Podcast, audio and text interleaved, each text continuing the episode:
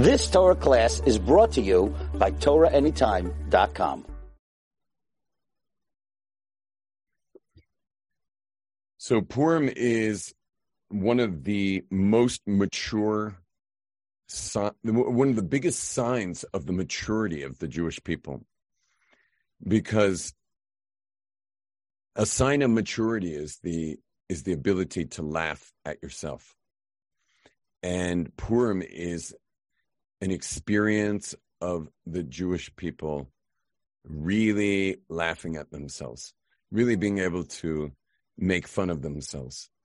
And, you know, really anything goes on Purim in such a strange way.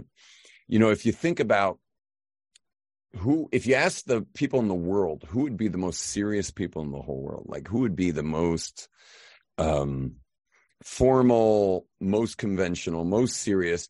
Everyone would say like the, the, that we would be them. We would be the most serious people, and in fact, we're actually the funnest people around. You just got to catch us on Purim. You know, you just got to show up on Purim. I worked at Aish HaTorah for 29 years, and what happened was we had this constant group of people coming at all times. There were there were people constantly coming to Aish HaTorah, and and they depending what time of year they came was kind of their experience. So let's say they had 10 days, but a lot of people came. You know, they thought, oh, we'll do the summer in Israel, so they came for the 10 days of the destruction of the temple, meaning during the three weeks, or they would come during the nine days, and people aren't even like you know, they, they people like people smell, you know, they're not even showering. And, or they would come during the high holidays. And once in a while, people came during, during Purim. And that was the time they came. They didn't know what Purim was. And they showed up at Purim. But I can tell you that we had a much higher retention rate for people who came on Purim. People who came to party on Purim, they saw the party going on and they were like, wow, you know, and they, and they were like, instantly Baalei Teshuva just from seeing the parties going on. Like they, they just thought that's what we're doing here in Israel is we're just having the having the time of our lives. In every yeshiva, there will be skits. They'll be making fun of all the rabbis. There will be parodies of of the different rabbis. Um, there's also um, the commandment to get to get intoxicated, which is which is also uh, a you know that's that's a pretty strange commandment that we're supposed to be intoxicated and you would think like if if if judaism says that a jew should be intoxicated on purim you would think maybe like a couple drinks but in fact um, we have a we have an amount you're supposed to drink which is the amount that you can no longer tell the difference between the villain and the hero meaning between cursed is Haman and Baruch is Mordechai. So that, I mean, that doesn't make any sense because think about it, everybody. How much would you have to drink? How much would you have to drink to long, no longer be able to tell the difference between good and evil?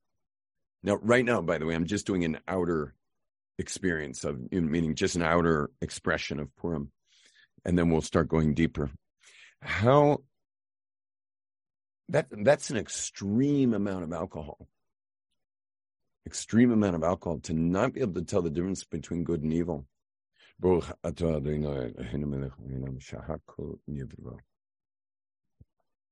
it's an, an extreme amount of drinking and like are we really supposed to be that drunk that we can't tell the difference between i personally I think I would throw up before I wouldn't know the difference between good and evil.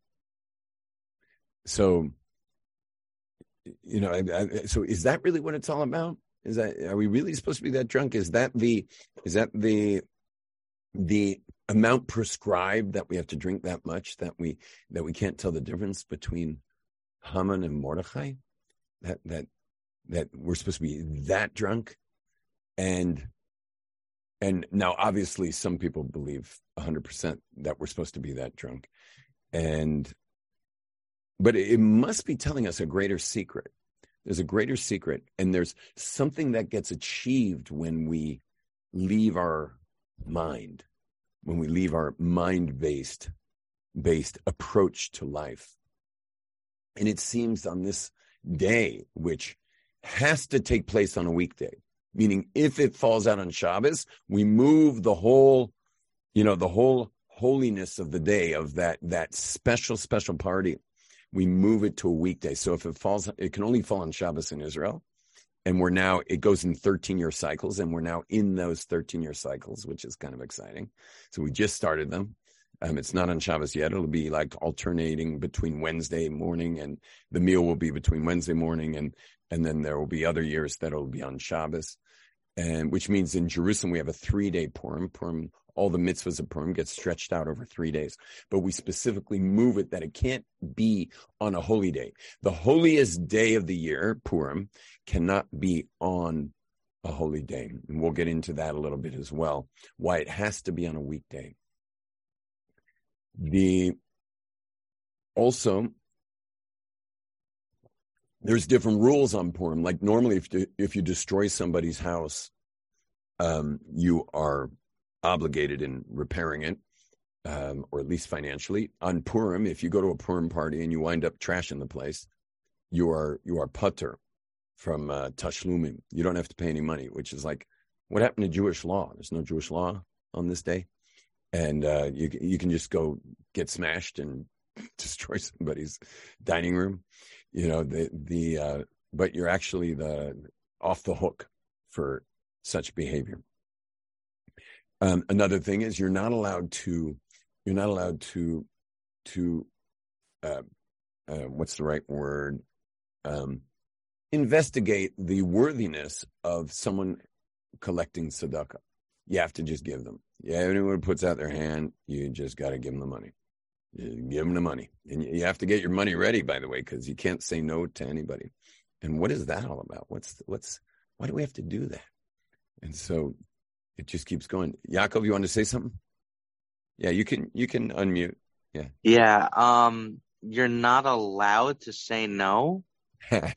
so I've got a shocking uh, thing to tell you, Yaakov. Um, you're you're actually not allowed to say no any time of the year. Um, what, there, what if we can't have, afford it? So then you give a shekel or you give a, a 25 cents.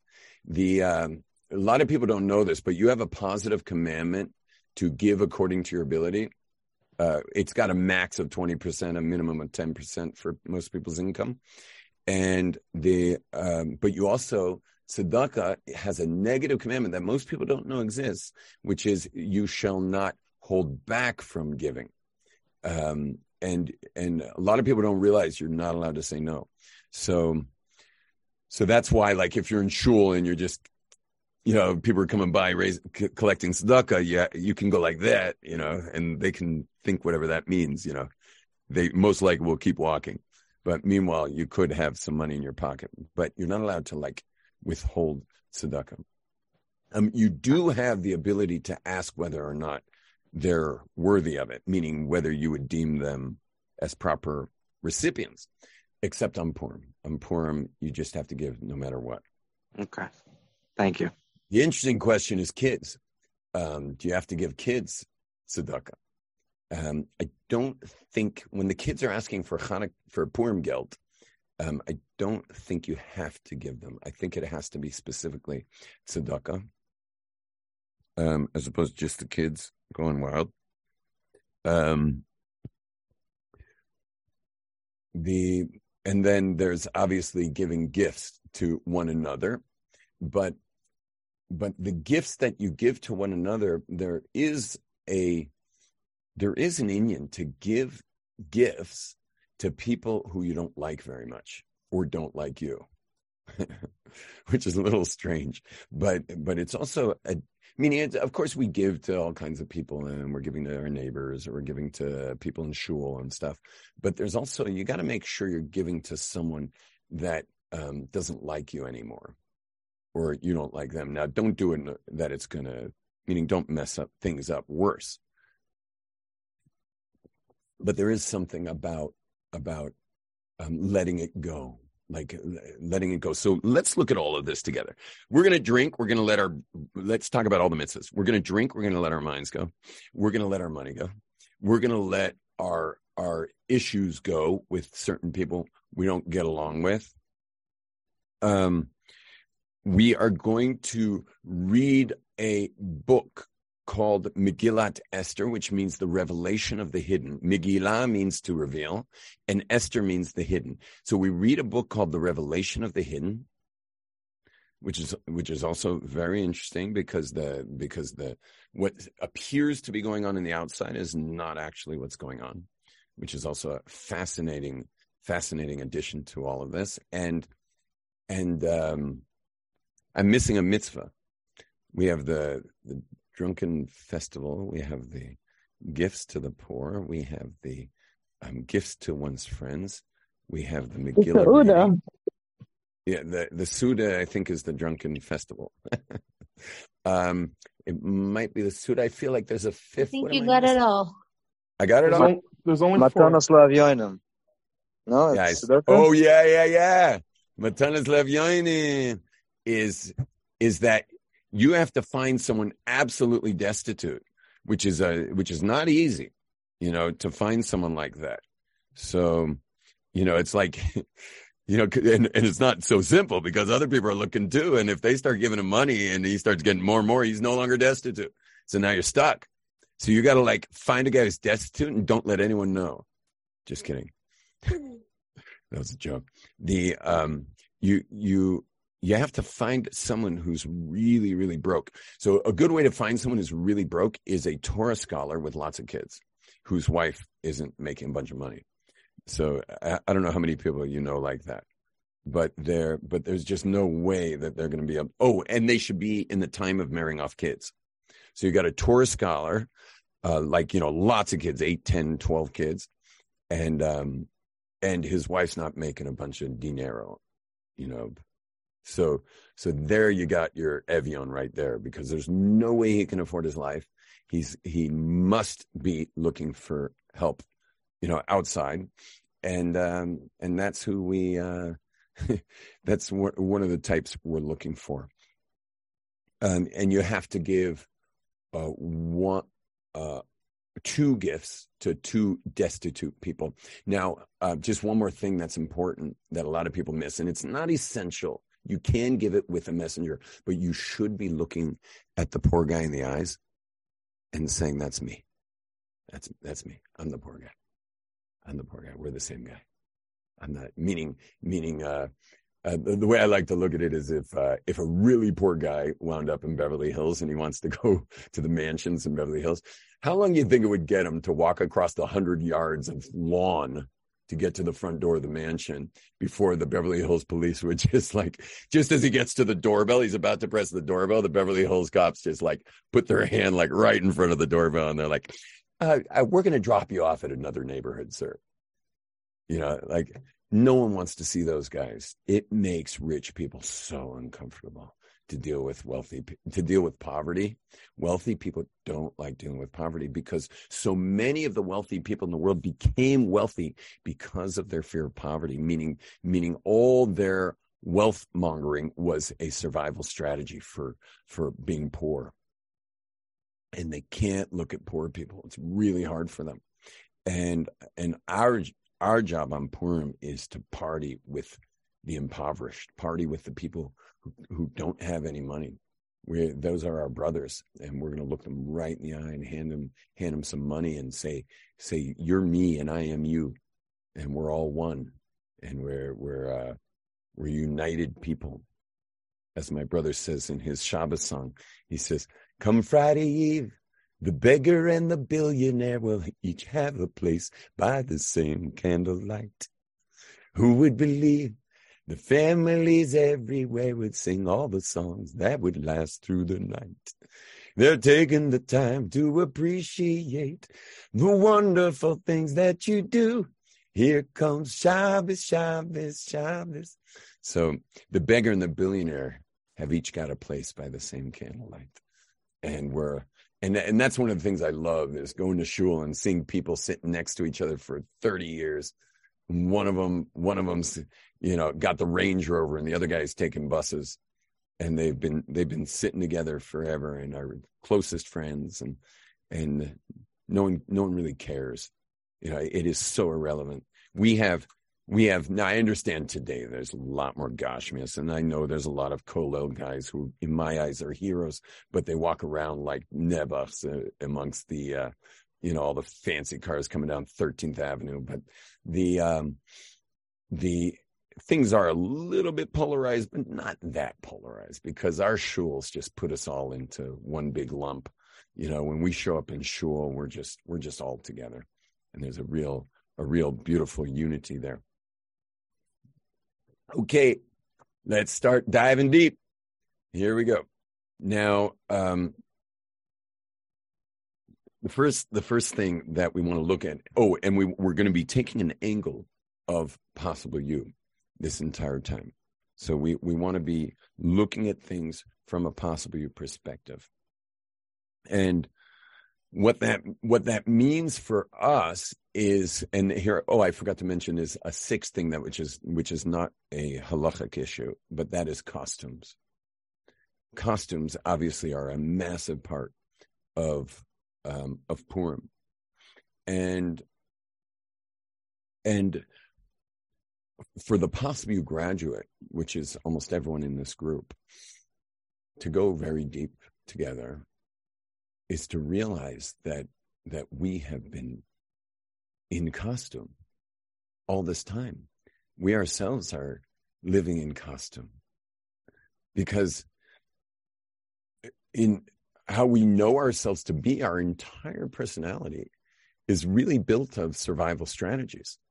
Now, once we got clean inside and there's no more inner negative belief driving it, okay, so now you can have now you can have your your all all that personality just without the without it being driven by by garbage, you know, inner negative belief stuff that that was driving that personality.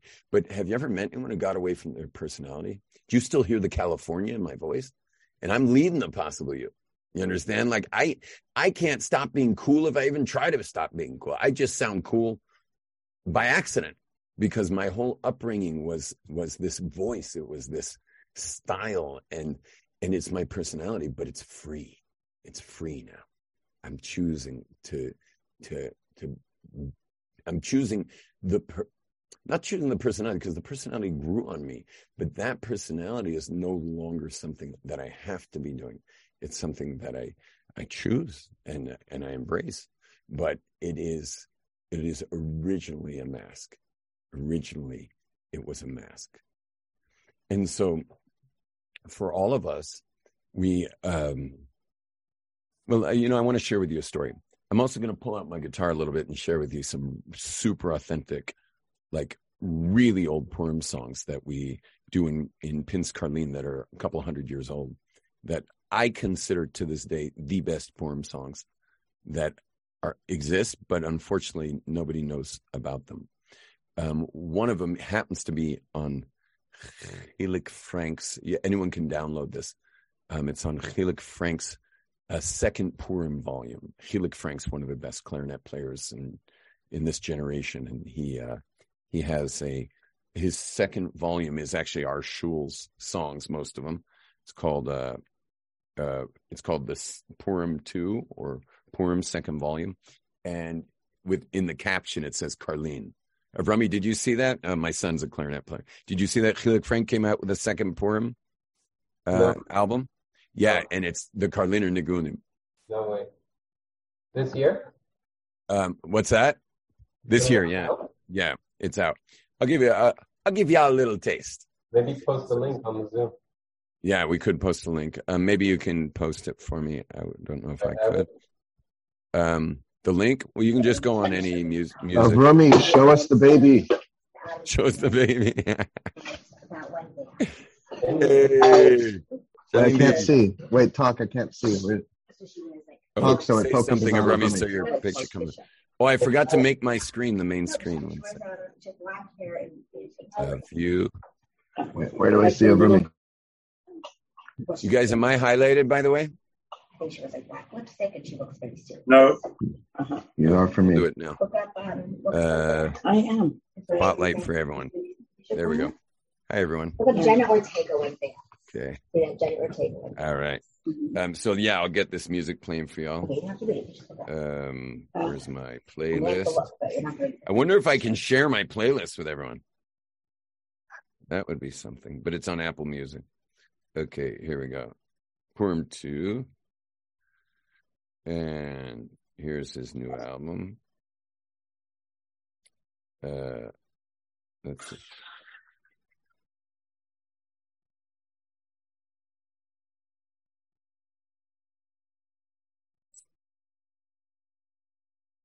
Almost there.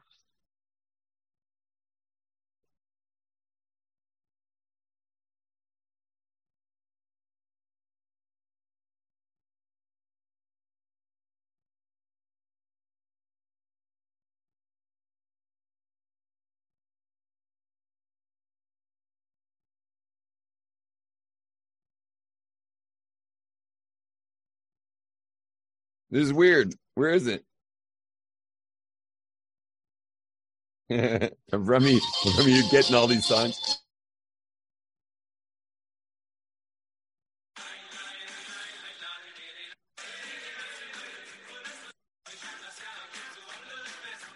Yeah, I don't know what's going on.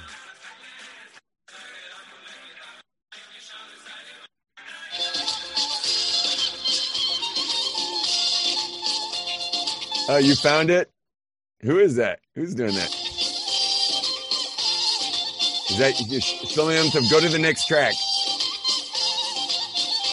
It's all right. It's all right. It's all right. What? It's all right. I'm gonna play you guys a track. You know what? Maybe I just got to pull out my guitar right now. Here we go.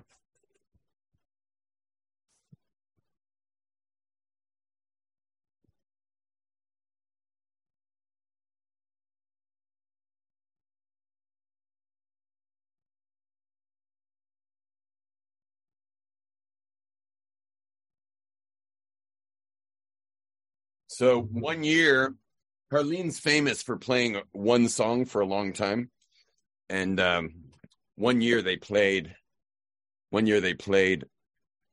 I mean, again, I was wasted, so I can't tell you if it's true what I'm about to say. But, but one year they played um, one of these three of these main songs. They played one for two hours, the second one for two hours, and the third one for two hours. Meaning, meaning it, they just kept going and going and going.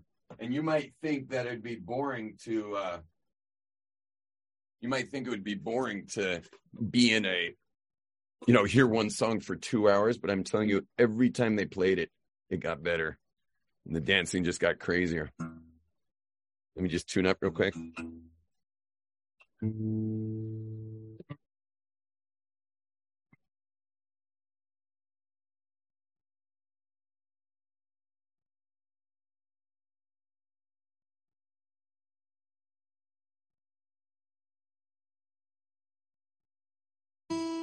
Here we go.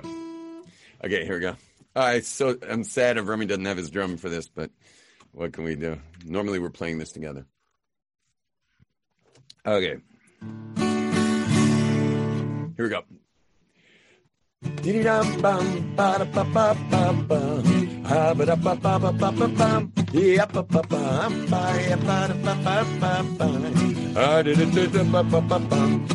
Dee-dee-dum-bum, ba-da-ba-ba-ba-bum, ha-ba-da-ba-ba-ba-ba-bum, yeah-ba-ba-bum, ba-ya-ba-da-ba-ba-ba-bum, ah-da-da-da-da-ba-ba-ba-bum, yeah-ba-ba, yeah-ba-ba-ba-ba, yeah-ba-da-ba-ba-ba, yeah-ba-ba-ba-bum, ah-ba-da-ba-ba-ba, yeah-ba-ba, yeah- ba-ba-ba-ba-ba-la, ba-ba-ba-ba-ba, yeah-ba-ba, yeah-ba-ba-ba, yeah-ba-da-ba-ba-ba,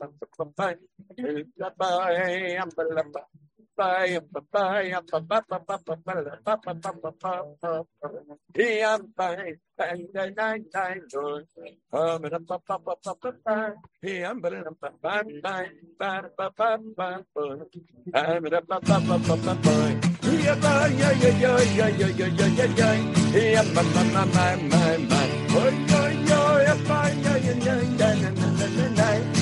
my, my, my, my, my. I'm fine. I can die, die, die.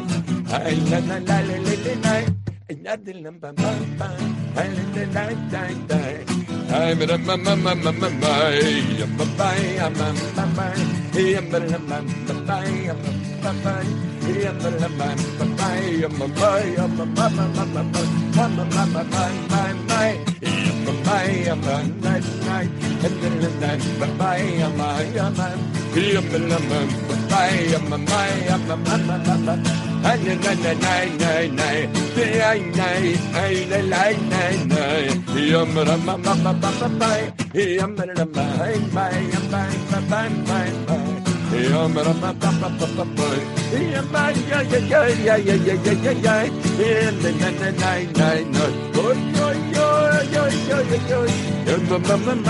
Yeah, my, my, my, my, my, my.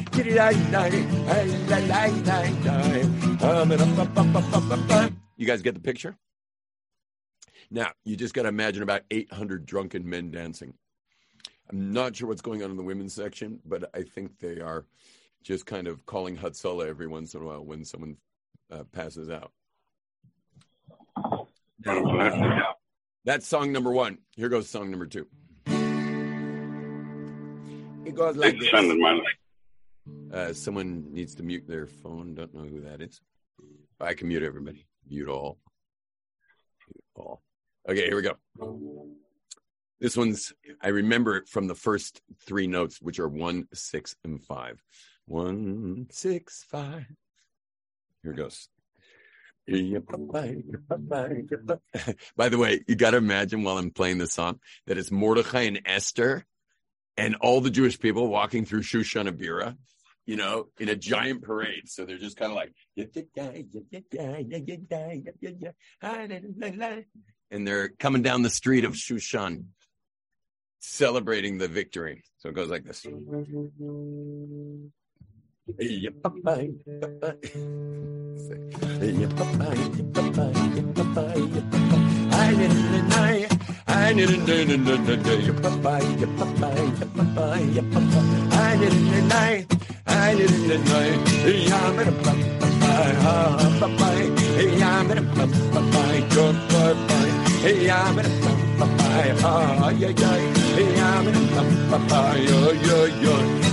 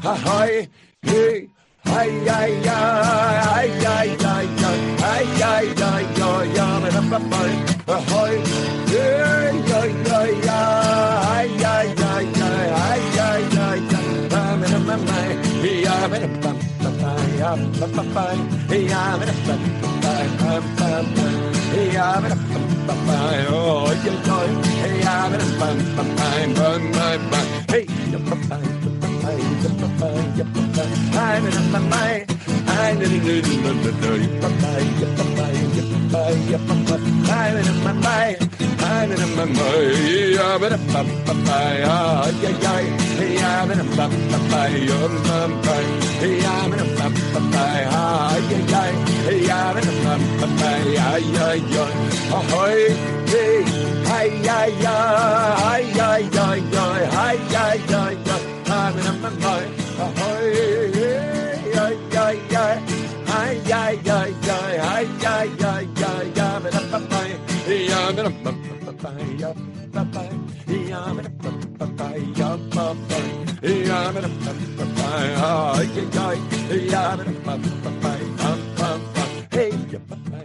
just kidding. So um, I wasn't going to do that again. Are you guys enjoying this, by the way? You're getting like hundreds of year old songs here that were in the shtetl of Europe, in uh, Russia area, um, in uh, areas of Karlin, Pinsk, those areas Stolin. And um, these songs made it through, and they're they're just incredible poem songs. I'll do uh, last one. This is the one Chilik Frank did, but um, I couldn't seem to find it on my phone for some reason. Y'all ready? Here we go. It's going to sound similar, but uh, it's not that similar. Um,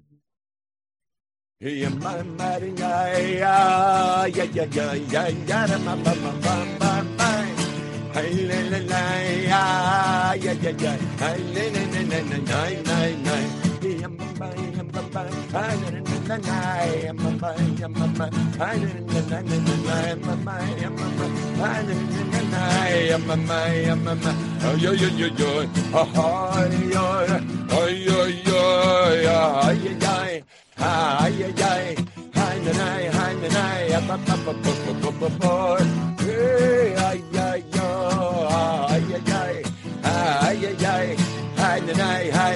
up, up, up, up, up, up, up, up,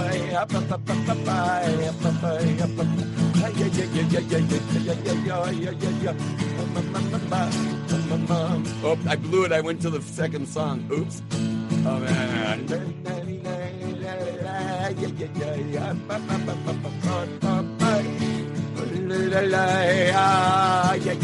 I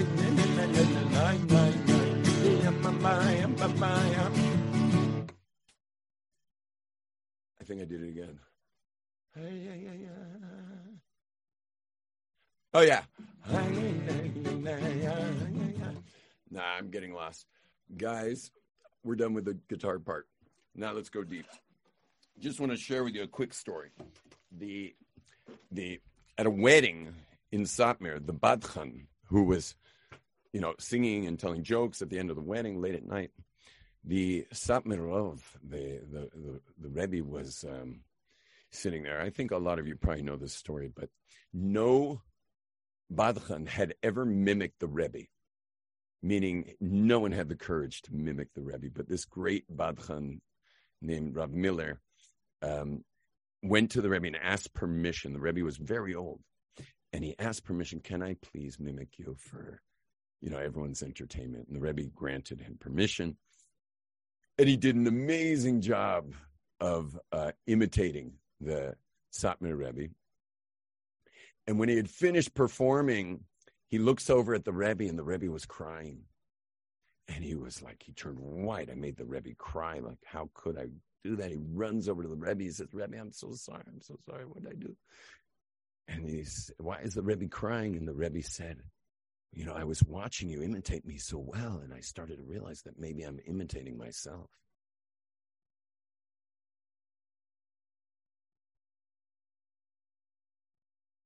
And how many of us are how many of us are imitating ourselves?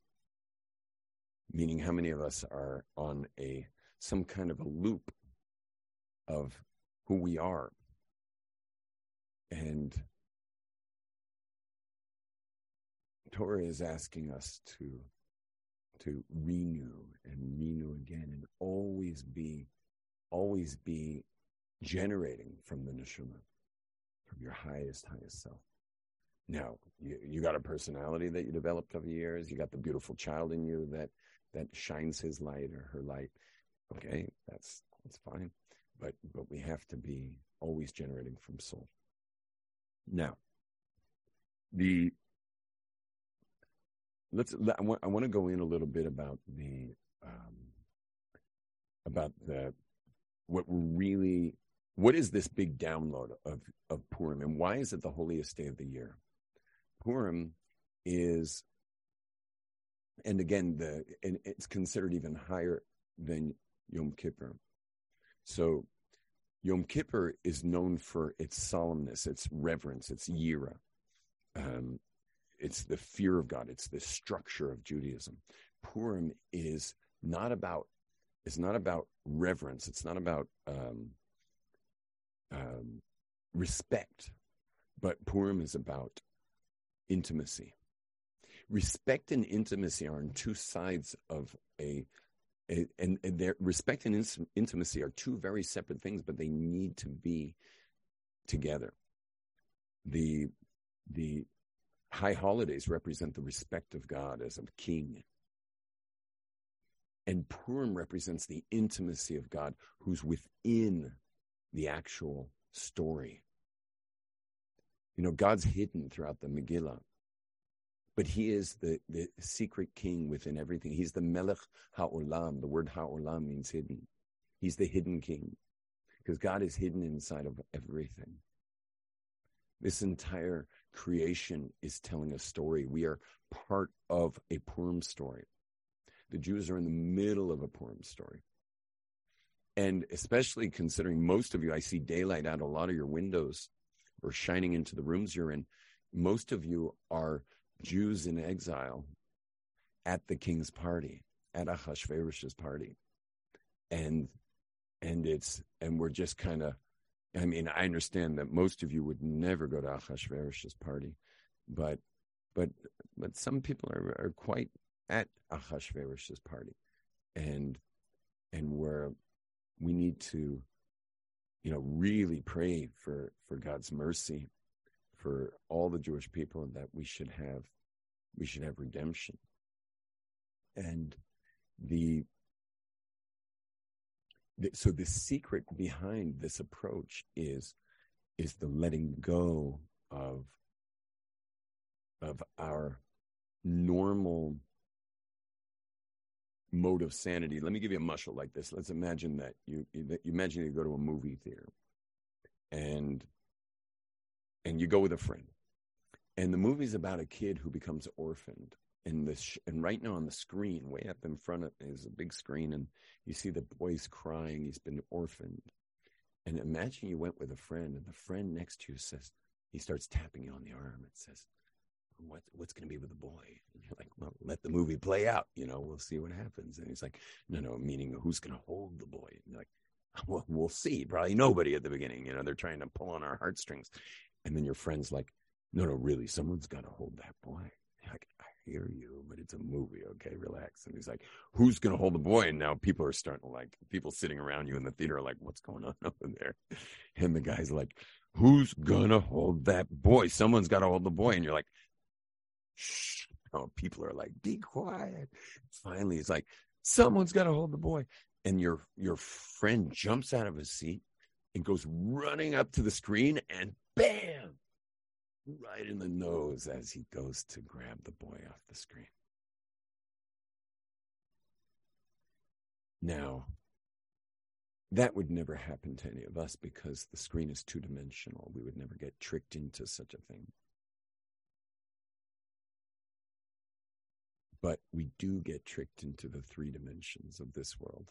We're living in a three dimensional world, and boy, do we get tricked into it. Boy, do we lose perspective that all there is is God, and God is the hidden king inside of this whole, whole system.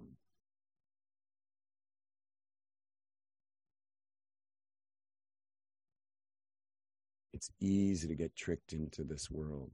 If you walked out of your home today and you you left your home and right as you walked outside the door you hear someone screaming as they come to your from your right and you see you're not at your at your street you're you're on an egyptian you're at a, an egypt market and someone with a big push cart's coming flying by and so you jump back into your house backwards and you land in a giant spiral slide and the slide starts spinning deeper and deeper into the earth till it's like you're going through the earth and then you pop out in in China in a rice paddy in the middle of a monsoon. Uh, would you guys say you lost it at that point? Would you say you lost it? Yeah. And well, guess what? That means that you have been using the physical world to to as the determ what determines your sanity. Meaning you're you're using the physical world as your basis of sanity. I don't blame you, by the way. I'm doing the same. By the way, I'm not uh, pointing fingers here. I, I'm also doing that. I think. Yeah. Turn your gain up a little bit. That's another Got it. You've been using the physical world as the source of sanity. That's not the source of our sanity. And think about it. What happens when you have a drink? What happens when you have two drinks? What happens when you have three drinks? What happens when you have four or five? What hap- I can tell you what happens. you get drunk. But what happens is that as the wine goes in, you're no longer able to base your sanity on the physical world. You you lose that grip the, the physical world is no longer the source of sanity. So what is your source of sanity now that you've lost the 3D physical world as your source for sanity, what then will be your source of sanity? And the answer is that, well, all that's left is, is Hashem. Hashem's my source of sanity. He's the source of my reality. And that you could say, maybe do it any day. But here, it has to be the whole nation. Now, there are two mitzvahs that happen when you're unconscious. When I say unconscious, I don't mean get unconscious, but drunk. There's two mitzvahs that happen when you're unconscious. One is when you sleep in the sukkah. It's brought down in Kabbalah that the, one of the big downloads of the joy of sukkahs takes place while you're asleep in the sukkah. You have to be unconscious. That's that's our mitzvah to sleep in the sukkah is brought down in Kabbalah's Sfarim that the sleeping when you're behesachadas, meaning you're you're not in that normal uh, mode, you get the download of simcha of Sukkot, and the other Purim. Purim, the download of Purim happens when you finally let go. When things get so, it's just so crazy. The partying gets so crazy, and and I understand that a lot of you are stuck in situations where where you can't be with people partying quite that hard, and that's why um, that's why it's only it's amazing that, that, if you're Hasidic, you get to go to shul after those parties because people have little kids and people have to be, you know. Even this year, I usually have the party, and this year I'm going to be at my daughter's house because all my marrieds have these like little kids. They want to have a seudah. They want the the zaidi there. You know, if we have it at my house, it's going to be like a million drunken revelers coming through. You know, and my my kids, my grandkids are just trying to not get trampled by the people. But I told my daughter who's hosting us, I said, "Listen, I will stay as long as I can, but eventually I'm going to be, you know, there's going to be a point where I just can't stay anymore, and I am just going to jump on a train and head to Nachlaot, where I live, and the party here will be completely insane." And uh, Nachlaot parties for like 24 hours straight. Um, thousands and thousands of people, meaning we're talking tens of thousands of people parading around the streets. It, um, if they're if they're frum, they're completely drunk. If they're secular, they're almost everyone is on psychedelics in, of the secular people partying. And I would say of the people parading on the streets, I would say about 85% of them are secular in full costume and completely out of their minds at the in you know partying together. And with with stereo systems coming out from like balconies and stuff. And i mean it it is such a scene. And that's going to be going on all tuesday night all wednesday day into the night. My you know when my actual Purim party is my Purim party is what happens is everyone parties, then they go to shul and party for a while until around 11. So I'll be in my shul in Pinsk Karlin. At around 11, when the Rebbe decides it's time to bench and finish Purim and do Mariv, then all that's when my party starts. My party is actually called for the night after Purim where everyone who refuses to bench and let it go, my party starts around 11:30 at night and it goes till about 3:30, 4 in the morning, or sometimes till sunrise, where we just go all over again with a band. And my we have a band, we have you know food and, and another large amount of uh, of uh, of wine, and the party just keeps going at my house. So basically, we're going to wash for the meal at around 1 p.m. and we're going to bench the meal at around three, four in the morning, meaning we're talking about a 12 hour or 14 hour experience of Purim. And uh, it's not too late to fly here, by the way, if you'd like to be part of that. Um, you certainly, uh, you certainly, if you're not, if you don't come this year, you can come next year, but it's definitely worth coming. Um, I have many people who've flown in over the years just to be part of our party there. Um,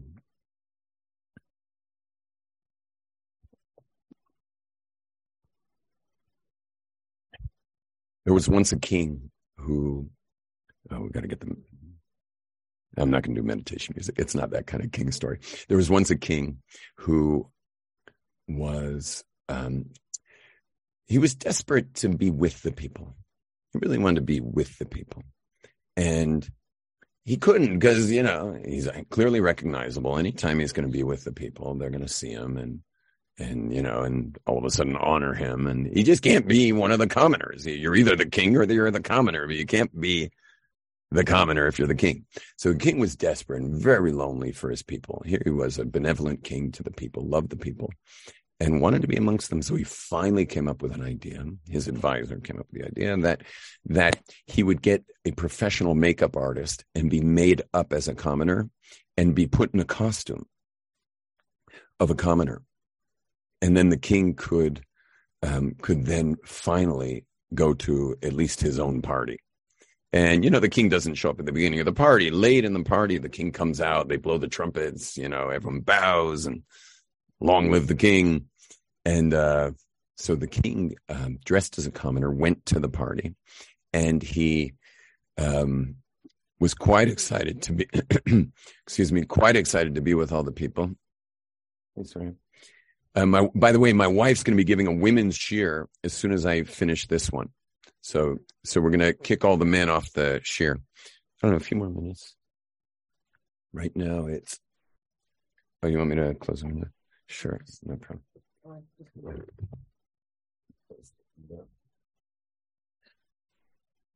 Anyway, the um, so the the king comes to the party and he's he's milling around and he decides, hey, I'll go get some wine. So he goes to the bar, and at the bar, are are all these people, you know, really drunk, and one of them's really loud, and and he's what he's doing, he's making fun of the king. He's saying the king's such a fool. Here we are freeloading all this wine as usual and parting away, and the king's a buffoon. You know, he's a, you know, who needs him? You know that that king. I should have been king, and anyway, he's just so boisterous and so excited as he as all the others are cheering l'chaim as he makes fun of the king. Uh, the king's right next to him, so he puts his arm around the king, you know, and he's just like, "Right, the king's an idiot," and and uh, and the king's just like, "Oh my gosh!" So the king finally can't take it anymore by the wine, so he decides to go over to the uh, to the food, to the hors d'oeuvres. So he comes over to the hors d'oeuvre table and he sees uh sees another guy over there. What's this guy doing? He's taking whole beautiful trays of you know finger food and sliding them into his pockets with the tray.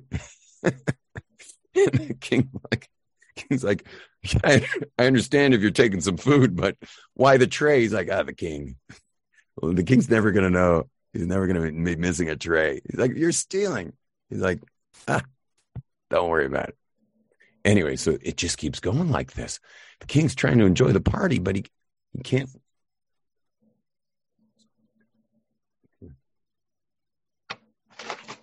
So anyway, the king, the king is uh, he's getting more and more frustrated. He's getting more and more upset, and then, you know, finally he gets tapped on the shoulder by one of the advisors, and he says, "I'm king. It's it's time for you to greet your guests." And the king's like looks down. He's so sad, and he's like, "Okay," and and the uh, and the you know the advisor leads him back to the you know to the kingdom. And there he's they take the makeup off of him and take off the commoner's outfit. And they put him in the royal garments put the crown back on his head. And he is just so upset uh, and they finally you know the trumpets play da, da, da, da, da, da, da. please bow before the king and the king comes out and everyone bows down and and the guy from the bar comes up on one knee and yells Long live the king. And everyone yells, Long live the king.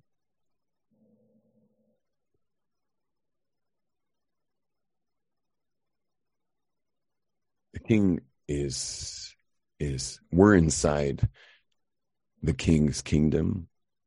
This world is the king's garments. These are the levushim, the, the garments of the king. Our whole life, our whole reality is all is all with the king. The king's here. He's always with us. And he's hidden throughout the Megillah in all these coincidental things happening because everything looks like chance. And so too in our lives, we, we're walking around in this you know, we have to do our best not to like, you know, leave something unlocked or or forget to pay some things so we don't get uh, fined or, you know, we're we're like, or you know, make sure you you you put money in the meter. You know, we we've got to deal with all these details in a physical world. But really, all of this, all of this is the garments of the king. This is all made in the garments of the king. And Purim is the ultimate expression on a weekday. It's got to be a weekday. It's got to be whole. It's got to be the mundane where God's hidden. God's not hidden on Shabbos. He's not hidden on Yom Tov. God's hidden on the on the on the weekdays when we're when we're you know busy with our regular lives. And we have to have a Purim. We have to have it on a weekday. We have to be dealing with with money and to know that money is is just is just a, a mushel. Money is just a a a um, an illusion, really, and we have to let it go. We have to open up and let it go and let it go, and just keep letting it go to any anyone who asks. We just got to let it go, and that, that's one of the that money is the epicenter. One of the epicenters. There's two major epicenters. The uh, meaning there's two central aspects of human life. One is survival, and the other is reproduction.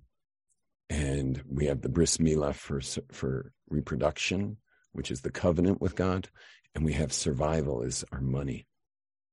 And when we're recognizing, when we're getting in touch with God being the the source, the reality of all things, so we have to let go. We got to let go of that money. And we got to let go of our our tainas on people and our our um, let go of our our resentments of people and send them a gift, send them some food, send them some enjoyment, and we have to look the poor man in the eye and say that you are me and I am you, and we have to release. We have to release our our basing our sanity on on on uh, physicality, and the wine helps us loosen our grip and loosen our grip until we can laugh at ourselves. And I'll finish with a story. Um, I feel like I might have told it recently, but I don't think I told it to you guys. Um, did I do a Zoom call recently? Did I do one of these Zooms recently? Um, I feel like I did one. Uh, Shy, you still with us? Giving back the school years? Yeah.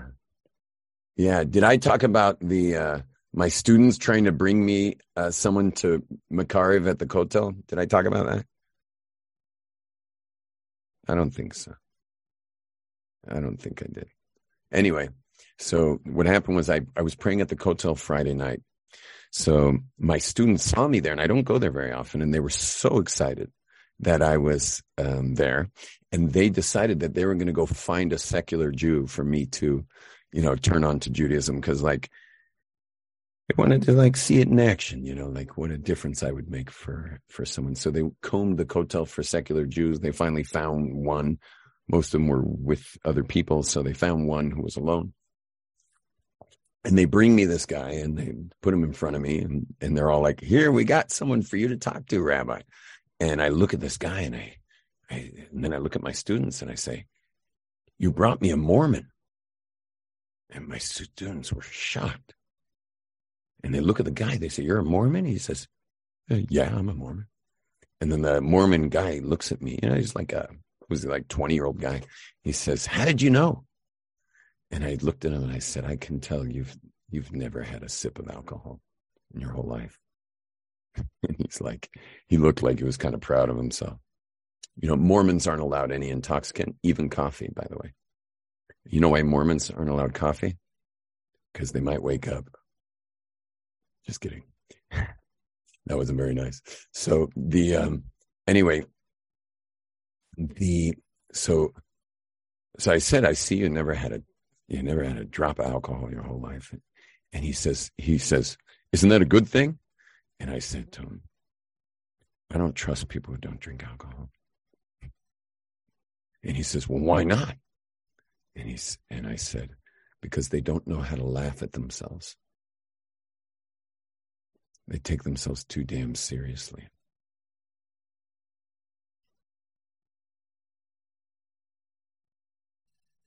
You may have noticed during the possible you that we were playing with your your identity in a major way.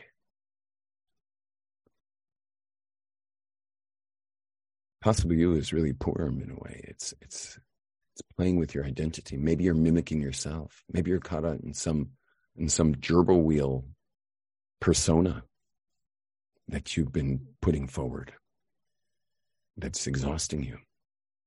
What is the mask you're wearing? And who are you? Throughout the seminar, we keep saying, Who are you? Who are you? And you know, my holy wife, you know she said? She says, You know how you spell who? Hey Vav Aleph. Who are you? Meaning we're all neshamas, we're part of, we're part of God. Who meaning God. He. He, the creator of the universe. That's who you are. Hashem has put his consciousness inside of you. And and that's who you are. And everything else is just a Purim costume. We're all mimicking ourselves. We're all just in Purim. You know, and Purim's our chance to finally just shine. In I don't know if it's like this in America. Meyer, just give me a thumbs up or not if people let their beards down, people who fold their beards up, let them down on Purim in their shuls. Do they do that? Yeah. I had a feeling that that was just a natural thing that has to happen on Purim. But there are men that you have no idea. Their beards look more like mine. And then comes Purim and their beards like below their waist. You know, they just, they're not, they're not hiding anymore. Um, when I meet clean shaven men, I, I tell them like, I say to him sometimes, why don't you have a beard? And he's like, beg your pardon, Rabbi. You know, you're actually going to hassle me about not having a beard. I said, well, how am I supposed to know what you look like? He says, what do you mean? I shaved off my beard. This is what I look like. And I'm like, do you know what a beard's called in the Torah? The beard is called the chatimat zakan. It's called the stamp. The word chatimah, chasimas zakan, is the the stamp.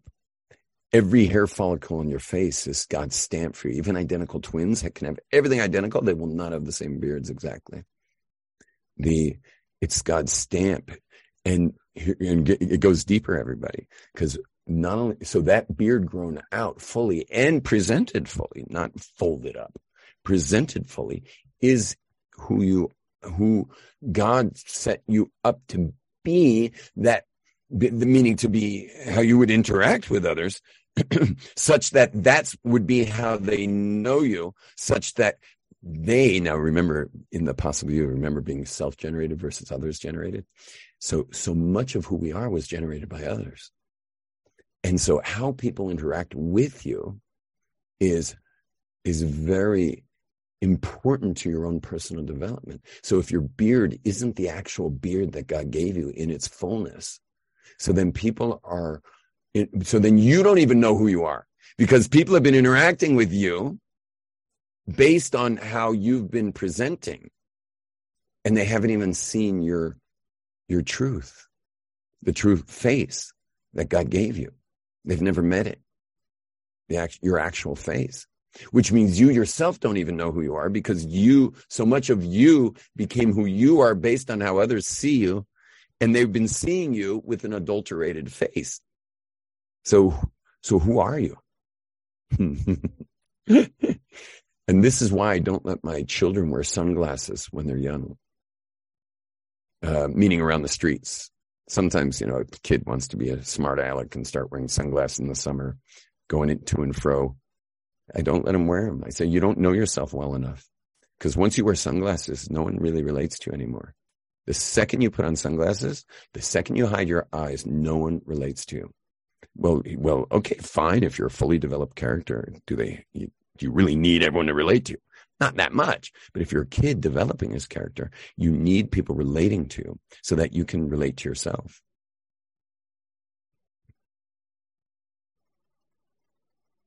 When the wine goes in, the secrets go out, come out. The wine, Gematria 70, Yayin is Yud and Yud, like God's name begins with a Yud, and it's pronounced with Adne, Adne, which ends with a Yud. And then the Nun is the Nun Shari Bina, the 50 gates of Kedusha. And when the wine goes in, the secrets come out. Secrets in Hebrew is Sod. Sod Samech Vav Dalid 70.